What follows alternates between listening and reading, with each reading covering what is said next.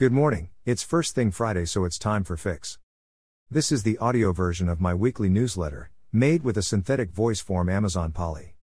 Read the original, with all the links at addictivelondon.com. Fix Insider November 25th. Merchant Media. The interest in merchant media continues to grow. The FT have a good piece on how retailers are reshaping the advertising industry where they talk with many people in the industry. But the headline is interesting in itself. Too often we look at this space as something advertisers are driving, but I agree with the FT that retailers are going to reshape ads, not the other way around. Top tier retailers are remarkably well run businesses that see retail media as an essential lever to complete the transformation of their business, with the switch to online shopping and delivery needing new economics. I attended an interesting event this week on this hot topic, hosted by Shopmium and Nielsen, talking about the data at the heart of retail media. What was interesting was that the vast majority of the audience were people from brands. The smart CPG firms are taking control of this new opportunity. Criteo are a major player in this space, having managed an amazing switch away from their retargeting focus, past its sell by date, as it was enabled by third party cookies. This talk between one of their execs and Exchange Wire gets into their strategy, and how they define retail media versus commerce media. I persist with merchant media, along with Goldman Sachs, because I think retail media diminishes the opportunity. Ads on Tesco.com are an exciting opportunity, but the real prize is ads in ITV celebrity targeted using Tesco data. Merchant. McKinsey have some good fresh thinking on how e commerce must evolve and avoid being a bolt on to the main business. They argue. Most leaders thinking about e commerce is too small. Time and again, we see companies trying to optimize existing products, services, or processes, thinking along the lines of how can we improve our widget? Instead of how can we better serve our customers? To become indispensable to customers, companies need to develop a radically deeper and broader understanding of what their customers really want and how to provide it. In many ways, e commerce has taken over the stigma digital has, pushed into a corner away from the real business, when winning comes from truly embracing the new discipline. As we see the DNVB brands start to experiment with wholesale and chase retail distribution, fresh thinking is essential. Even Shein are opening retail stores, first in Tokyo. The focus on AI and data is driving a degree of blandness. Suddenly, retail became a race to define one's value props, raise gobs of money, and collect and manipulate data. I've watched data take on an increasingly influential role in how decisions are made, to the point that any decision made that isn't informed by data is dubbed irresponsible. And while there's logic to this line of thought, when every brand is overly dependent on gathered data to drive decision making, the result is increasingly optimized websites, stores, and product that all look the same. The modern merchant business needs the creative spark that has personified great merchants through history. Where is the Colette of modern commerce? One benefit of stores is making returns a little easier, and the Wall Street Journal has looked at who is making this work, answering the key challenge. So the goal for companies is a tricky one how do you have return policies that are flexible enough to keep customers, but not so costly that companies lose money? And even better, is there a way to use the return experience to actually increase sales rather than just be a drain on company results? Superdrug have expanded their online business with a marketplace listing 300 health and beauty brands. Another interesting move from Uber, echoing the GoPuff partnership we mentioned last week, Zapp is now available on the Uber Eats platform. TikTok. The adoption of TikTok by major brands has been pretty remarkable, usually driven by an enthusiastic team testing and learning until they have something that works. This organic approach is now being superseded by brands making TikTok a priority. I heard that over 40% of TikTokers don't use Instagram, so the media reach is enough justification. Now, Estee Lauder are mandating teams to use TikTok, and the thinking is explained in a Good Digiday article. This does increase the focus on the creative, though. Can you develop ads that suit the grammar of the medium? Some more insight into the rollout of TikTok Shop in the US, with brands being invited to join the program. The New York Times looks at how TikTok is influencing pop stars to develop dance moves and gestures that could be picked up on TikTok.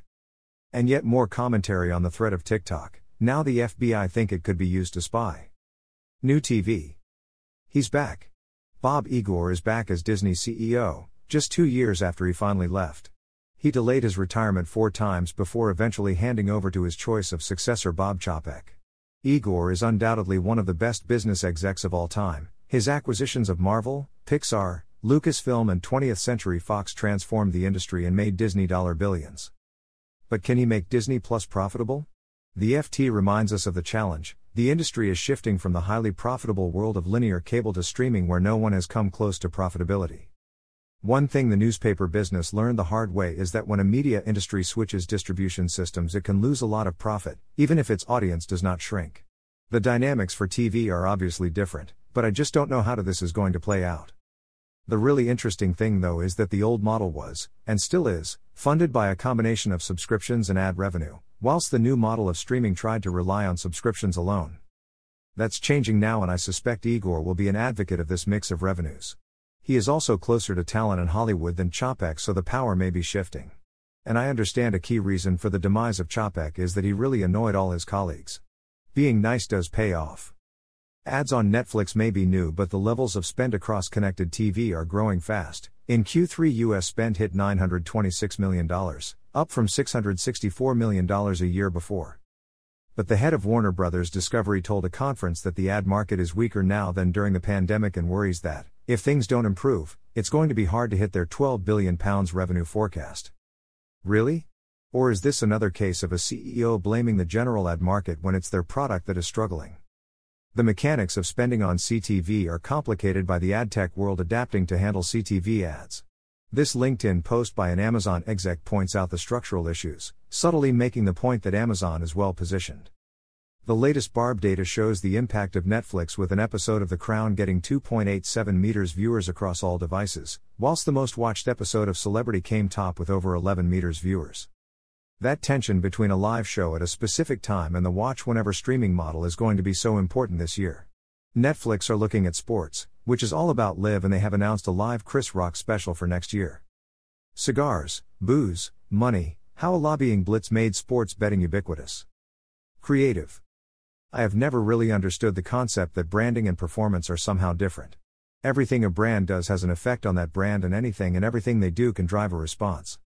A dirty Uber, a cold Deliveroo and a wastefully packaged Amazon parcel are bad for the brand. So is a boring commercial. Many years ago, we proved that performance focused banners drove brand metrics. So it should be a moot point, but the arcane architecture of our business means the debate lingers on. So this thorough report on the work Facebook have done for fashion brand and other stories, part of H&M, is welcome. As ever, money invested in developing more creative pays off.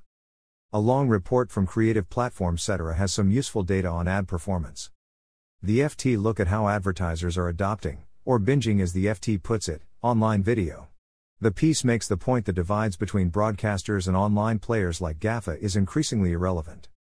Masalskis warns that online and TV companies are now competing for the same ad dollars, with Facebook now making more money from video based advertising than any broadcaster does, evidence of the value of first party data when it comes to marketing.